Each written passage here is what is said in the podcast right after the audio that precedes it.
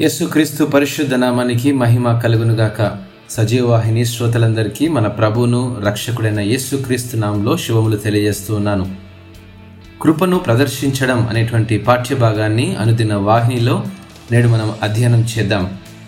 గెలుపుకు ఓటమికి మధ్య దూరం మన తల వెంట్రుకంతా. ఈ చిన్న తేడాతో కొన్నిసార్లు మనం గెలుస్తాము అదే తేడాతో మన జీవితంలో అనేక సార్లు ఓడిపోతుంటాము.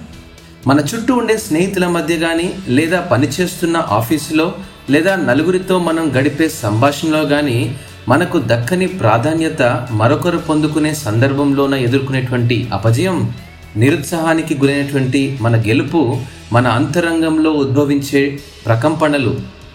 ఎదుటివారి గెలుపును జీర్ణించుకోలేని ఆ కోపం మరియు చిరాకుల్లో మనం మాట్లాడే ప్రతి మాట అవి ఎదుటివారి హృదయాన్ని గాయపరిచేలా ఉంటాయి. నేనంటాను మనం గెలవాలనుకోవడం తప్పేమీ కాదు. అది మనలోని స్ఫూర్తి. అయితే ఇక్కడ పొరపాటు ఏమిటంటే నేను మాత్రమే గెలవాలి నేను మాత్రమే అర్హుడను అని అనుకోవడం వల్లే మనం ఓడిపోయాం.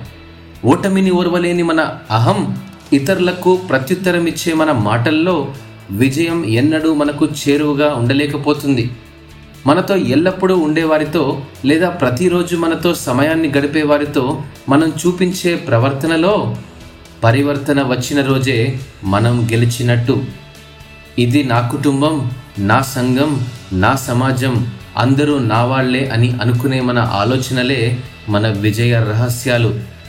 ఇతరుల గెలుపులో కూడా సంతోషించే మన జ్ఞానమే ఆ పరమాత్ముని నుండి మనం పొందుకున్న కృపకు సాదృశ్యంగా ఉందండి. అపోసరుడు పౌలు కొలసి సంఘానికి రాస్తూ నాలుగవ అధ్యాయము ఐదు ఆరు వచనాల్లో అంటాడు సంగమునకు వెలుపటి వారియడల జ్ఞానము కలిగి నడుచుకునుడి.